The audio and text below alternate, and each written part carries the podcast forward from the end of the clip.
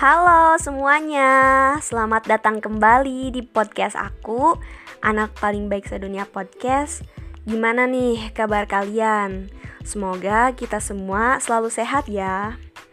Hari ini aku akan membahas atau lebih tepatnya menceritakan pengalaman aku tentang mencintai dua orang. Oke, selamat mendengarkan. Kalian pernah gak sih mencintai dua orang sekaligus? Kalau kalian pernah, berarti aku lagi ngerasain apa yang pernah kalian rasain. Kalau kalian lagi ngerasain, berarti kita sama, lagi merasakan rasanya mencintai dua orang. Kalau kalian gak pernah dan bertanya, kenapa sih harus dua orang? Kenapa gak satu orang aja? Jawabannya, menurut aku itu hal yang wajar dan alami gitu. Bukan sengaja kita menargetkan harus mencintai dua orang. Bukan seperti itu ya. Tapi karena karakteristik, kepribadian, dan bahkan ciri fisik antar dua orang tersebut bisa saling melengkapi apa yang kita butuhkan. Maksudnya, sesuai lah gitu sama kriteria kita Jujur kalau aku sih karena ada kemiripan gitu di antara mereka. Kita sebut aja yang satu si beruang kutub dan yang satu lagi adalah si panda. Kenapa aku sebut mereka beruang kutub dan panda? Karena mereka itu sama-sama lucu gitu. Menurut aku lucu ya. Jadi awal ceritanya itu aku ketemu sama si beruang kutub yang gak langsung suka orang baru pertama kali ketemu ya cuman lihat sepintas doang gitu. Waktu itu dia lagi sama temennya. Aku juga lagi sama temen-temen aku. Nah aku kerasa ada yang merhatiin gitu ngeliatin. Tapi siapa ya gitu? Nah ternyata itu tuh si beruang kutub. Dia tuh suka ngeliatin aku. Waktu itu ya aku cuman ngerasa ah itu perasaan aku doang. Terus nanya ke diri sendiri apa aku yang GR gitu. Terus uh, pas aku mau jalan sama temen-temen aku aku ketemu lagi sama si beruang kutub ini. Aku ngerasa diliatin terus.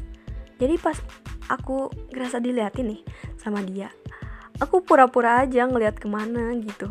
Pas udah agak lamaat aku langsung ngelirik ke dia dan bener lagi ngeliatin gitu. Makanya aku berani bilang dia suka ngeliatin aku. Awalnya ya risih gitu. Apaan sih itu cowok ngeliatin terus? Tapi karena udah biasa ketemu udah biasa papasan malah aku yang penasaran sama dia tiba-tiba gitu. Tapi aku nggak bisa nyari informasi tentang dia karena aku nggak kenal sama temen-temennya.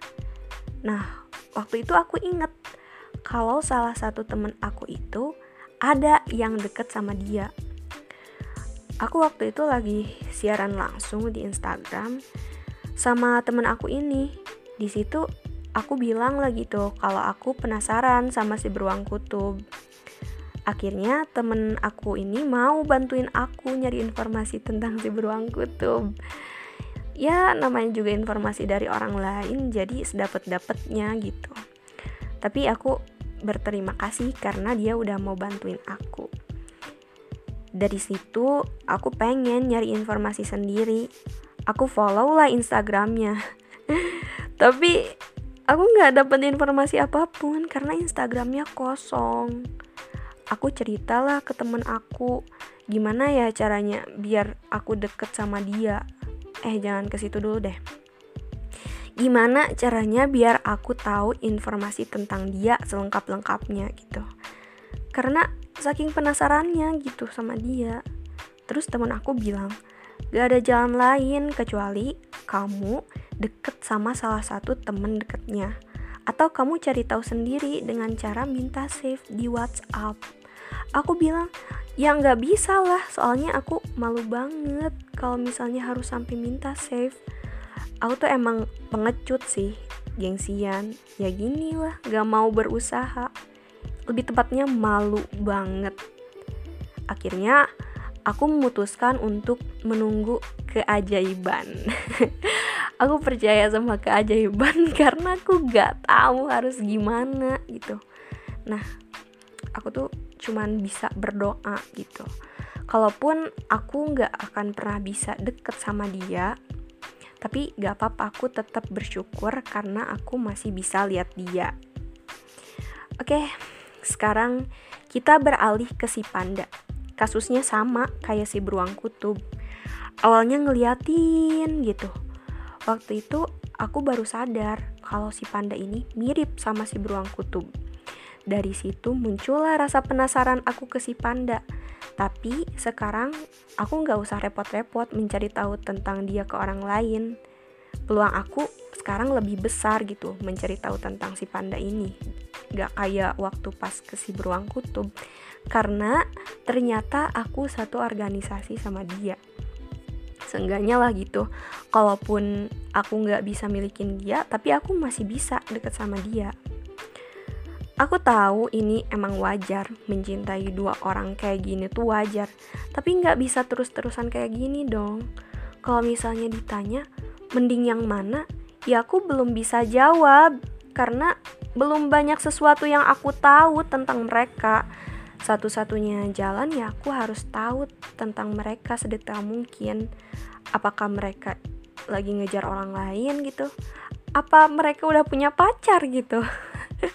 nah, itu semua harus aku cari tahu dulu di antara si beruang kutub dan si panda ini baru aku bisa menempatkan diri aku kalau misalnya salah satu dari mereka benar-benar kosong, maksudnya gak lagi ngejar siapa-siapa, ya aku bisa berharap sambil aku usahain gitu.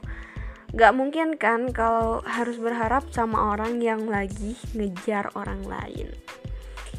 Nah, dari pengalaman yang aku alami ini, aku bakal nyoba untuk memahami apa sih yang sebenarnya aku cari dan aku butuhkan. Tipe orang yang seperti apa sih yang cocok gitu sama aku? Dan tentu aku bakal ngeyakinin perasaan aku sendiri. Aku nggak bakal buru-buru.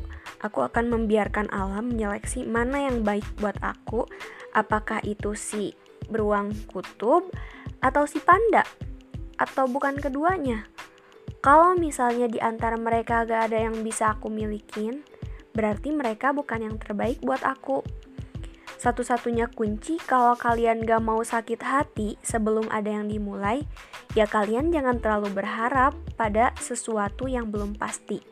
Lebih baik mencari tahu terlebih dahulu. Misalnya, dia udah punya pacar, ya berarti itu kenyataannya kan. Harus bisa kalian terima, harus bisa kita terima Menurut aku lebih baik kita tahu tentang dia sebelum kita terlalu jauh berharap sama dia. Kayak misalnya kita menaruh harapan besar sama dia. Eh pas rasa itu tumbuh terlalu lama, terus kita baru tahu kalau dia udah punya pacar. Itu lebih menyakitkan gak sih? Semua pilihan emang beresiko. Namun, jika logika dan hati saling bekerja sama untuk memilih, kita bisa menghindari resiko terburuk dan hidup lebih bahagia. Oke, kayaknya udah cukup ya aku menceritakan pengalaman aku ini. Semoga menghibur kalian semua. Thank you banget udah ngeluangin waktu kalian untuk mendengarkan podcast ini. Sampai jumpa di podcast-podcast aku selanjutnya. Dadah.